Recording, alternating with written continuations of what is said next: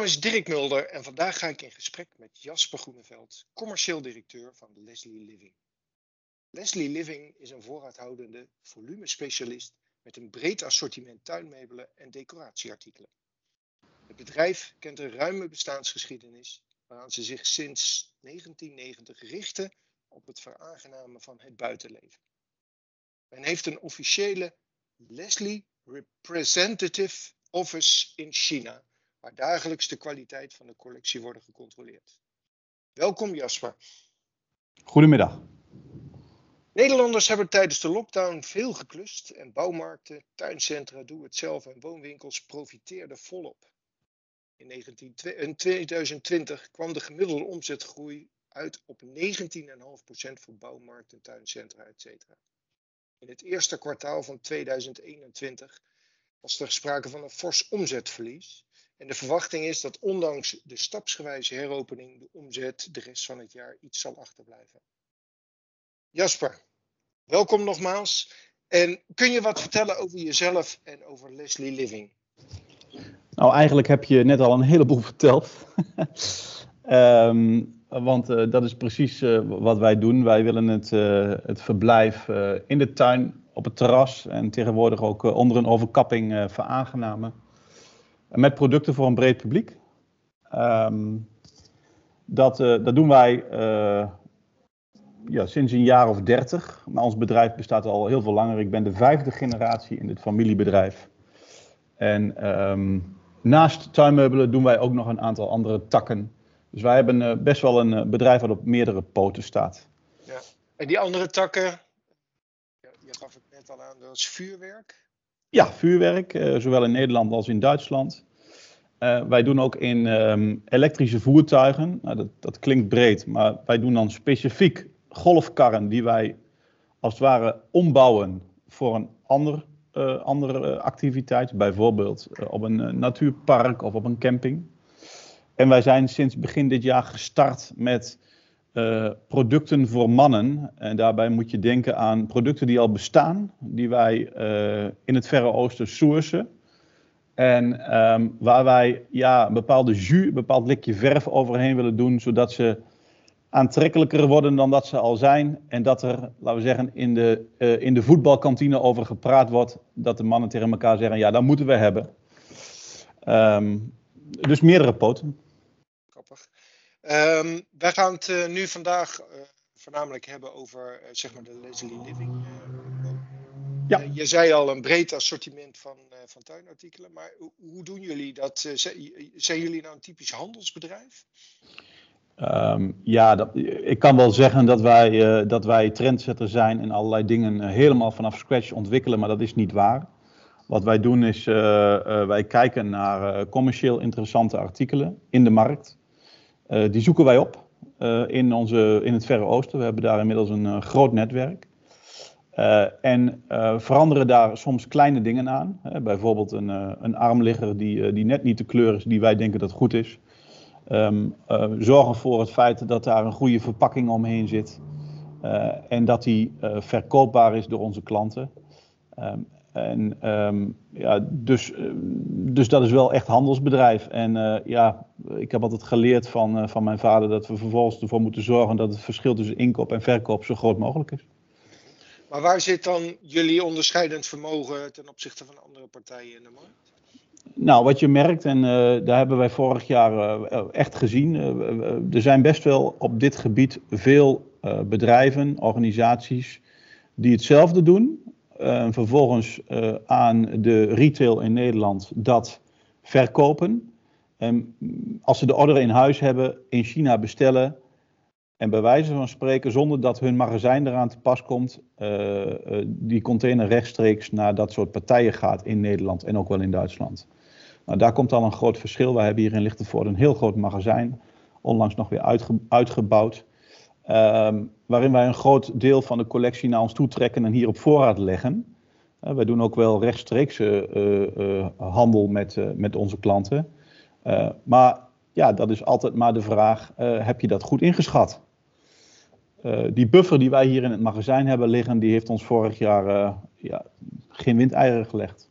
Dus daar zit wel een, wel een groot verschil. Ik denk ook dat wij, ehm, ehm, dat wij goed zijn in het uh, goed afhandelen van het hele traject. En ook daarbij komt weer dat we uh, diverse poten hebben. We hebben uh, in, ons bedrijf.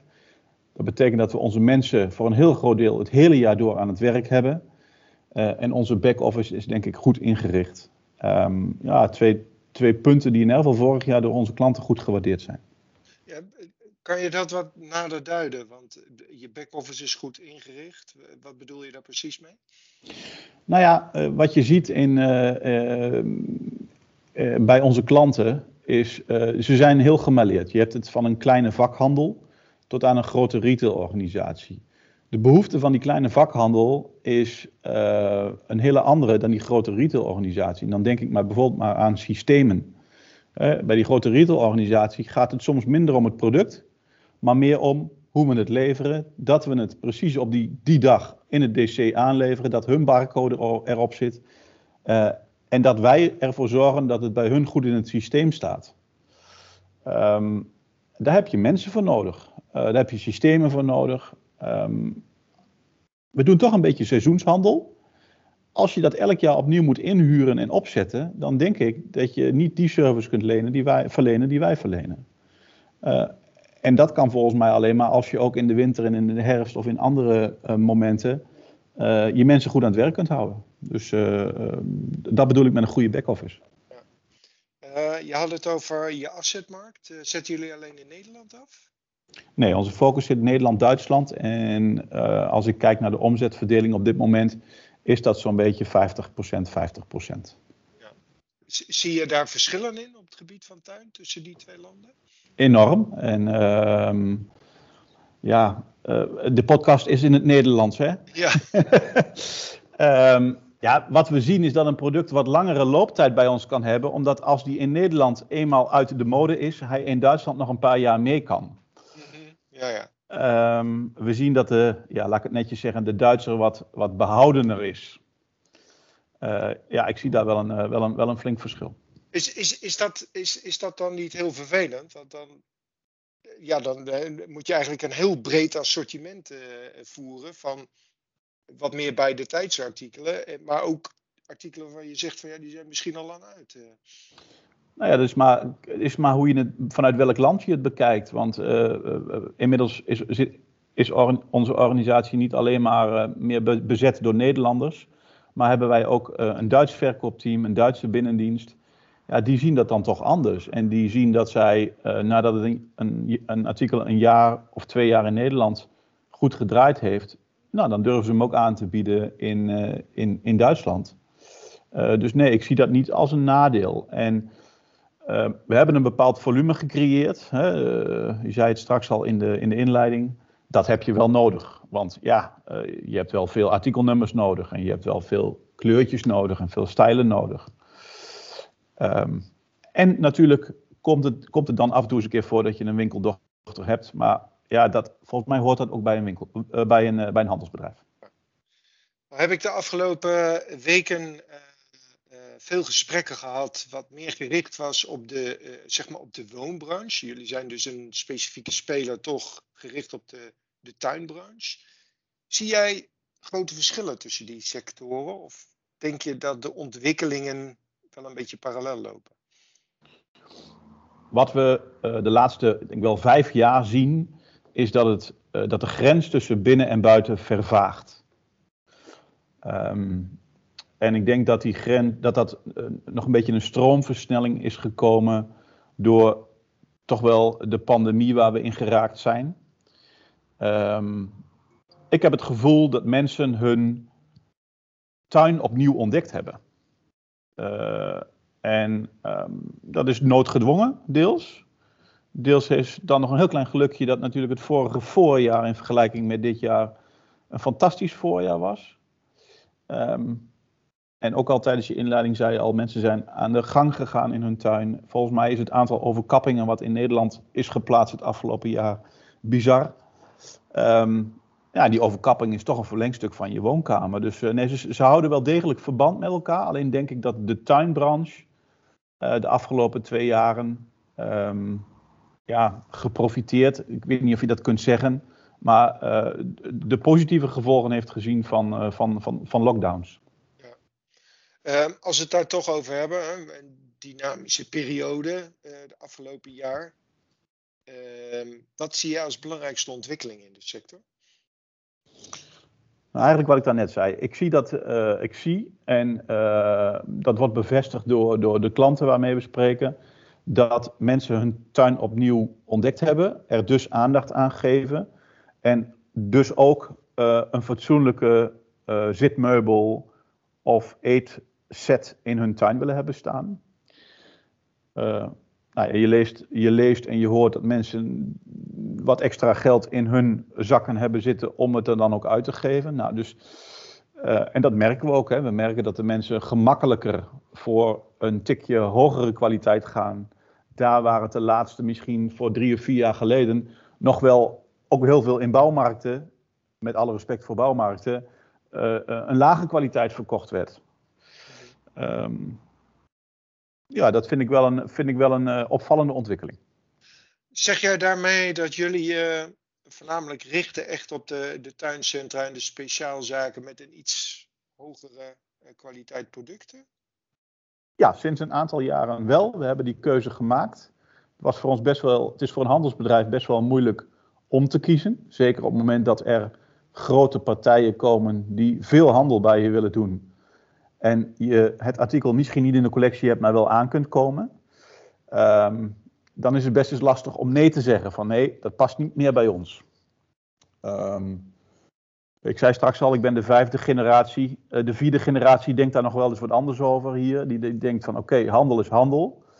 Um, maar ik denk dat uh, we door wat keuzes gemaakt hebben, en die zijn echt niet heel rigoureus geweest, maar langzaam uh, geleidelijk, uh, dat het goed voor ons is geweest dat we die kant op bewogen hebben van meer kwaliteit. Uh, over vierde, vijfde generatie gesproken, iets wat, wat ook op dit moment hè, van deze generatie is, is toch uh, internet, digitalisering. Ja. Pakken jullie dat op binnen jullie bedrijf? Um, dat is best een worsteling, moet ik zeggen. Um, wij hebben natuurlijk te maken met producten die volumineus zijn. Die, uh, al zit er een krasje op, niet meer in het reguliere kanaal te verkopen zijn. Um, dus het versturen aan de consument van onze producten uh, is niet heel makkelijk. Daar waar je een uh, mobiele telefoonhoesje of wat dan ook verstuurt, ja, daarvan zou ik zeggen is, is risicoloos. Uh, en dat is ook waar wij tegenaan lopen, want uh, de grote retailers die willen allemaal wel dat wij voor hun het dropshipment doen. Mm -hmm. Maar het is best lastig om eruit te komen waar nou de risico's liggen. Hè? En wie, wie, wie, wie zorgt ervoor dat als die klant er niet tevreden mee is en dat ding terugkomt, wie, wie betaalt dat? Nou, wat wij hebben gedaan is, we hebben uh, een jaar of drie geleden met een aantal grote retailers wat proeven gedaan. Uh, daarin ook, is ook een aantal keren gebleken dat bepaalde dingen niet werken, zoals bijvoorbeeld de retourenstroom van dit, van dit type product. Uh, en wij hebben voor onszelf een soort van blauwdruk gemaakt waarin wij zeggen: oké, wij kunnen, en dan praat je over dropshipment, wij kunnen voor onze klanten dropshippen op deze en deze voorwaarden. Uh, al het andere daaromheen kunnen wij niet waarmaken. En sinds we dat gedaan hebben, um, ja, filtert zich uit welke klanten met ons daarmee samenwerken, kunnen werken en welke niet. Dat is wel een duidelijke keuze. Ja, dat begrijp ik. Maar als je dan naar de toekomst kijkt, hè, want uh, de tuincategorie is de afgelopen jaren toch een van de, de hardst groeiende categorieën in die, in die e-commerce categorie. Ja. Of de, de, de branche. Hoe zie jij dat dan? daar daar nou, zul je toch wel een oplossing voor moeten vinden. Ja, wij, zijn, wij zijn ons heel erg van bewust uh, dat wij hier uh, in mee moeten gaan. Ik denk niet dat wij hierin voorop lopen, maar uh, wij zijn een beetje het bedrijf van we willen uh, graag uitvoeren datgene wat we beloofd hebben. Um, dus ik denk door terug te gaan naar de basis van oké, wat kunnen we op dit moment onze klant beloven op dit gebied? en vanuit daaruit elke keer iets meer uh, dat een betere weg is dan die we vijf jaar geleden hebben ingeslagen en zeiden van oké beste klant, vertel maar hoe je het wil hebben, wij regelen het. Uh, en dat resulteert bijvoorbeeld dat we ten aanzien van 2022 uh, de range aan producten die wij aanbieden voor onze klanten, die we ook naar de consument willen dropship, kunnen dropshippen, vele malen groter is dan die van vorig jaar. Dus er zit wel degelijk een ontwikkeling in. Um, ja, het is toch een beetje aldoende leert men. En het zit vooral in het logistieke proces. Kan je daar iets over vertellen, dat, dat logistieke proces? Want ik kan me voorstellen dat heel wat anders is. Hè? Je had het over dropshipment. Of je bij een retailer in zijn DC of in zijn, in zijn eh, tuincentrum moet bezorgen. Of je gaat straks bij de consument, eh, of je moet het bij de consument bezorgen. Ja, dat is, dat is een heel groot verschil. Um, bijvoorbeeld al daar waar de orders gepikt worden hè, in ons magazijn. Die is gebaseerd op volume. Op een pallet met zes stoelen. Of, of, of misschien nog sterker, een pallet met, met, met, met, met vijf hangeien. nou, vijf hangeien, die, dat koopt geen enkele consument. Dus dat moet dan weer losgehaald worden. Dus daar moet al een aanpassing gedaan worden. Onze verpakkingen zijn nog heel vaak gebaseerd op ook volume. Hè? Volle trailer met dit, volle trailer met dat.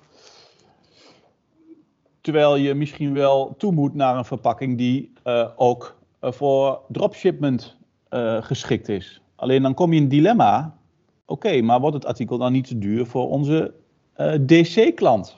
dus daar, met dat soort dingen zit je. Uh, onze huistransporteur, die levert niet af bij consumenten. Dus je moet een nieuwe, nieuwe transporteur vinden die bij consumenten aflevert. Die van tevoren een afspraak kan maken. En die ook eventueel nog een pinautomaat aan, de, aan boord heeft om, om, het te om uh, de bestelling af te rekenen. Um, dan heb je het spul op de plaats. Nou, kijk, als er iets met het artikel mis is, dan mag het terug. Dat is logisch, dat is ook in de retail of is ook in, in de business-to-business zo. Maar volgens mij werkt het zo in uh, de e-commerce dat op het moment dat de mensen het artikel niet aanstaat, ze het ook terug mogen sturen. Ja, dat is iets waar wij als handelsbedrijf nog nooit van gehoord hebben. Um, en waarvan wij zeggen, oké, okay, maar dat risico ligt dan bij de retailer. Goed, dan kom je wel in een bepaald onderhandelingspositie waarin de retailer zegt, ja, maar tot welke hoogte dan? En wanneer is er dan transportschade? En weet je, dus eh, het is niet zo eenvoudig dat we dat van vandaag op morgen zomaar kunnen doen. Nee, dat uh, en, en, en, en dan, duidelijk zo. Ja, ja en, dat kies, en dan kiezen wij toch uh, een beetje voor zekerheid. En ik, ik weet niet of dat goed is. Ik denk dat dat goed is. Ik denk als je voorzichtige stappen daarin uh, zet, dat, dat je gelijk hebt, absoluut.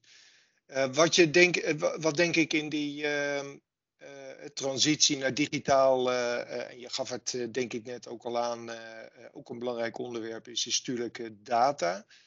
Ehm, wat voor impact, hoe zijn jullie daarmee bezig? Uh, op dit moment nog heel weinig. Want uh, wij, wat, wat wij, waar wij nu over nadenken is, en uh, dat is van oké, stel, stel, stel, stel, stel, we hebben absoluut geen ambitie dat je in de toekomst jezelf als bedrijf op de consumentenmarkt zou willen richten. Dan heb je gegevens nodig van welke klanten dat kopen. Moeten we dan voorzichtig nadenken om onze producten, wij hebben geen merk, wij hebben een white label te voorzien van, um, laten we zeggen, registratiekaartjes, hè, waarin je alvast informatie van consumenten gaat verzamelen. Dat is waar we nu voorzichtig over nadenken. Um, als ik even kijk naar de nieuw op te zetten tak waar wij op dit moment mee bezig zijn, um, dan beginnen we daar gelijk mee. Dus dat is een heel andere zeg maar, insteek ik heb uh, ook best wel veel collega's uh, in de tuinmeubelbranche toch wel veel problemen uh, zien hebben. Doordat zij zelf op de consumentenmarkt verschijnen. Of met een winkel of met een webshop. Al hou je je aan een bepaalde prijsstelling. Een groot deel van de klanten neemt, dat toch, neemt je dat toch kwalijk. Mhm. Daarom hebben wij ook altijd het principe gehad, wij gaan niet de consumentenmarkt op. Zolang wij nog groothandel zijn. Het is of het een of het ander. Of dat goed is, weet ik ook niet. Uh, maar uh, dat voelt in ieder geval een juiste beslissing. Ik denk als je duidelijke keuzes maakt, dat dat gewoon de juiste beslissing is, uh, überhaupt. Ja.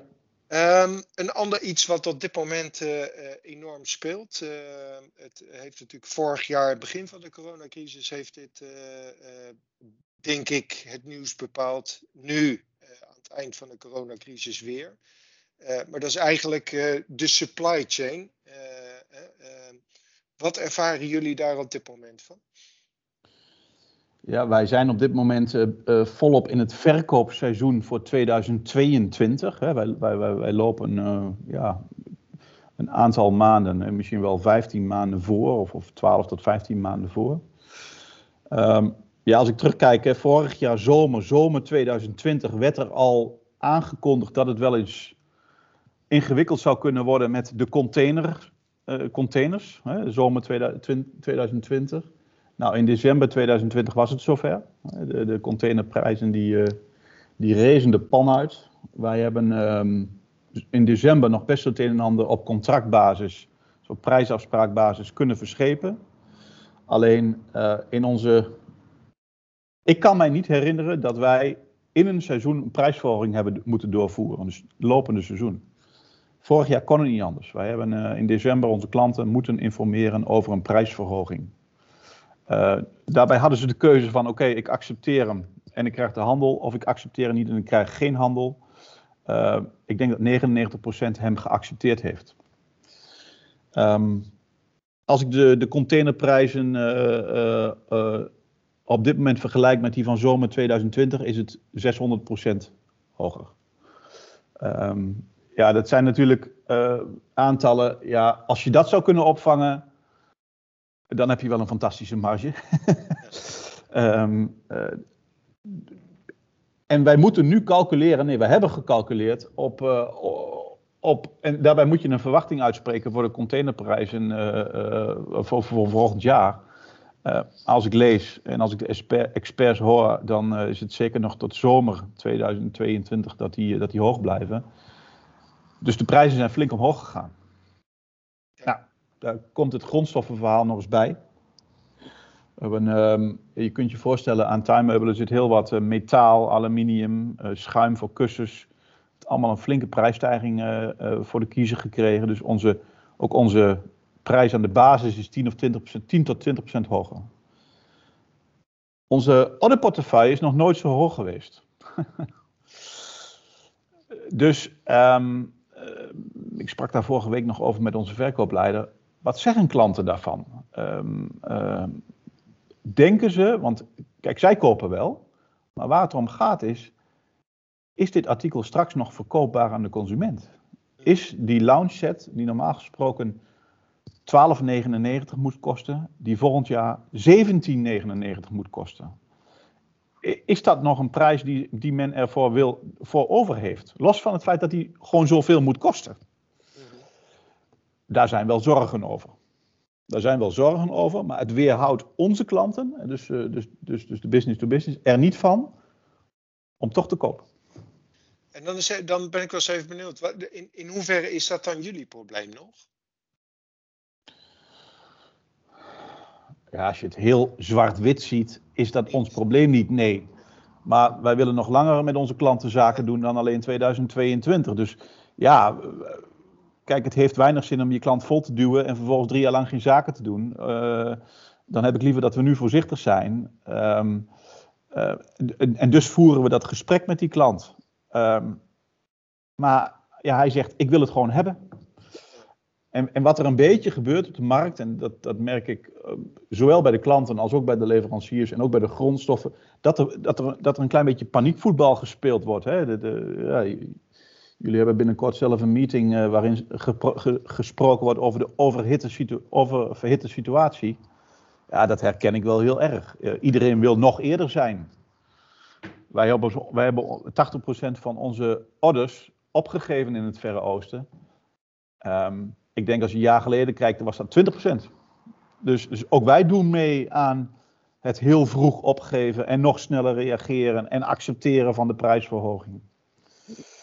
Um, maar behalve dat dan, hè, dat, je, dat je eerder gaat acteren en misschien meer bestellen om te kijken wat je daarvan nog binnenkrijgt. Mm -hmm. Verwacht jij dat dit nog uh, impact gaat, veranderingen tot gevolg gaat hebben in die supply chain? Ehm, je bedoelt aan de kant van de productie of aan de kant van, van, nou ja, onze klant? Bijvoorbeeld andere leveranciers uh, zoeken, andere, uh, andere productielanden, uh, inderdaad meer goederen op voorraad gaan nemen. Wij kiezen er nu heel bewust voor om meer goederen eerder op voorraad te nemen. wij denken daarmee een voordeel te kunnen halen bij die collega's van ons die geen magazijn hebben en die hun handel rechtstreeks vanuit het Verre Oosten naar de klant uh, sturen. Ik, ik vraag me wel eens af, wij zitten al met een dilemma. Met welk dilemma zitten zij? Hè? Eh, zij, zij, zij zijn volledig afhankelijk van die supply chain. Dus als je het vraagt over van heeft dat dan gevolgen daarvoor? Ja, ik zou me zomaar kunnen voorstellen dat daar een aantal collega's of bedrijven zeggen, dat risico kan ik niet nemen. Dus misschien vallen ze er wel tussenuit. Uh, uh, volgende week is er een, kwam er een hele grote Duitse klant hier op de showroom. Die maakte een, een tour hier in de buurt, waaronder bij ons. En die zei vandaag zijn afspraak af, omdat de andere um, uh, leveranciers waar hij naartoe wilde, nog geen prijs wilde noemen. Ja, ja ik snap het wel. Ik bedoel, bedoel, wij, hebben ook, wij weten ook niet of de prijs die wij nu noemen de juiste is. Maar um, dus ja, dat heeft, dat, ja dus, dus die gaat wachten. Ja. Die gaat wachten. Aan de ene kant gaan ze wachten. Aan de andere kant zie je dat heel veel mensen voor zekerheid gaan. En denken: oké, ik koop, ik koop, ik koop, want dan heb ik het maar.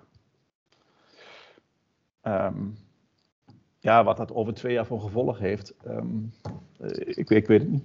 Ik weet het niet. Gaan we het zien. Um, ik wilde nog één ander belangrijk item ook bij jullie in de, uh, de sector aanstippen. Dat is toch duurzaamheid. Uh, hoe, ja, je begint al te lachen, maar hoe kijk jij daar tegenaan? En wat voor impact heeft dat ja, op lesbian um, De eerlijkheid gebiedt mij te zeggen dat op het moment dat je in deze situatie zit waarin je uh, op dit moment een 60% meer omzet in je portefeuille hebt dan, dan, dan vorig jaar. Um, dat een heel klein beetje naar de achtergrond verdwijnt. Dat is gewoon eerlijk. Want uh, je, op dit moment werken wij ons drie slagen in de ronde om alles geregeld te krijgen. Neemt niet weg dat wij um, uh, binnen ons managementteam toevallig anderhalve week geleden hebben gezegd: jongens, laten we het niet vergeten.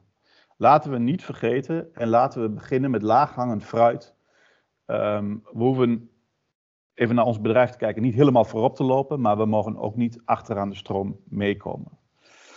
Um, wat dat precies betekent, uh, weet ik eigenlijk niet. we, hebben, uh, we hebben vier maanden geleden ons hele uh, personeel erbij betrokken om na te denken over wat er allemaal duurzamer kan bij onze organisatie. dan krijg je van de meest dan krijg je de meest uiteenlopende dingen. Van de, de, koelkast die al uh, tien jaar oud is, waar de mensen s ochtends het fruit in stoppen.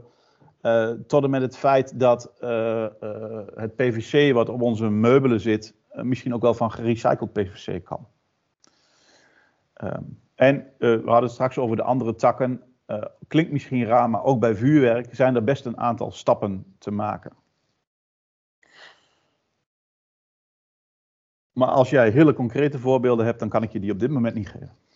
Maar ik, ik vind het wel, uh, wel grappig eigenlijk. Wat je, dat je gewoon je personeel daarin meeneemt en daarbij betrekt uh, uh, in, in dat hele ja, denkproces en veranderingsproces. uiteindelijk zullen zij het voor een deel ook moeten doen. En ja. het zijn vaak de hele kleine dingetjes waar zij dagelijks mee bezig zijn, die, die de eerste stapjes ook kunnen voortbrengen. Nou ja, die duurzame koelkast, die, die staat er. Um, ja, hele kleine banale dingen. Als, misschien herkent iedereen het wel van als, je, als ik je s'avonds als laatste wegga, dan, dan twee jaar geleden zag ik nog heel veel schermen op standby staan. Ja, dat is nu echt een stuk minder. Dus, dus ja, het zijn kleine dingen, dat weet ik, maar ik denk dat ook die kleine dingen kunnen bijdragen. En want dat is nog makkelijker dan je hele tuinmeubelcollectie in één keer van gerecycled plastic maken. Dat is, uh, dat is, een, dat is een lastig uh, issue. dat zeg je, maar er zijn natuurlijk wel een aantal dingen waar je op kan letten. Zie, zie je daar waar een, wel een ontwikkeling in? Hè? Nou, duurzaam hout zou natuurlijk een voorbeeld kunnen zijn. Je hebt het al uh, gebruik van recycled materiaal. Ja. Nou, ik, daar zie ik zeker uh, ontwikkelingen in. Uh, ik was ook onlangs bij een, een collega-ondernemer hier in Lichtenvoorde. die zat ook vooral aan de achterkant te denken. Hè, van oké, als het dan terugkomt, hè, wat doen we er dan mee? Hè? dat zijn ook stromen waar je misschien eh, ook snel resultaat kunt, kunt halen. Los van het feit of je inderdaad gerecycled teakhout gebruikt. Uh, wat langzamerhand gebeurt. Um, of dat je nadenkt over hoeveel verpakking heb ik eigenlijk nodig om dit ding goed hierheen te krijgen. die verpakkingen bijvoorbeeld, ja, daar worden we, um, worden we ons bewust van. Aan de ene kant door ook een belasting die daarop geheven wordt en die omhoog gaat, dus dat is goed. Aan de andere kant hoorde je me straks zeggen van het moet wel goed verpakt zijn, zodat het bij de consument komt. Dus dat zijn best wel grotere vraagstukken dan even zegt van oké, laten we dat extra kartonnetje wat daartussen zit maar weglaten. Het kan niet zomaar. Nee, dat is duidelijk. Jasper, uh, tot slot uh, van dit gesprek, uh, als je nou ja, ik hoef niet alleen over, over de laatste eh, jaar terug te kijken. Maar wat voor tips zou jij hebben voor andere ondernemers?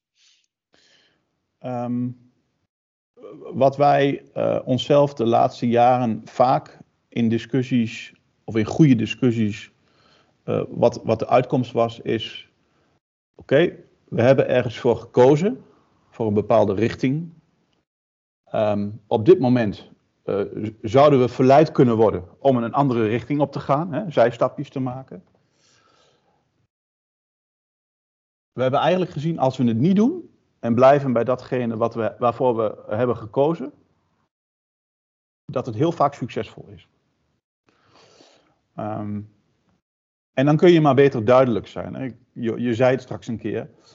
Ik, um, ik merk dat dat uh, zowel jouw klanten als jouw medewerkers, um, als die een bepaalde duidelijkheid hebben, dat dat uh, vaak uitmondt in succes. In plaats van dat je probeert uh, elke keer maar mee te gaan met een ontwikkelingetje. En natuurlijk moet je op tijd ingrijpen op het moment dat, je, hè, dat, er, dat er een daadwerkelijke verandering aan moet komen. Maar bijvoorbeeld het kwaliteitsniveau wat we bij Leslie Living toch in een drie jaar tijd veranderd hebben. En een aantal, tegen een aantal klanten hebben moeten zeggen, sorry, ik kan het niet meer leveren. Uh, dat doet even pijn. Uh, maar ja, uh, we hebben op dit moment niks te klaar. ik denk een hele mooie tip. En ik onderschrijf helemaal wat je zegt. Jasper, dank. Dank voor dit leuke gesprek. Uh, jullie ook dank voor het luisteren naar deze podcast. Uh, voor andere podcasts verwijs ik je graag naar uh, ing.nl. Jasper, dank je wel nogmaals. Heel graag gedaan.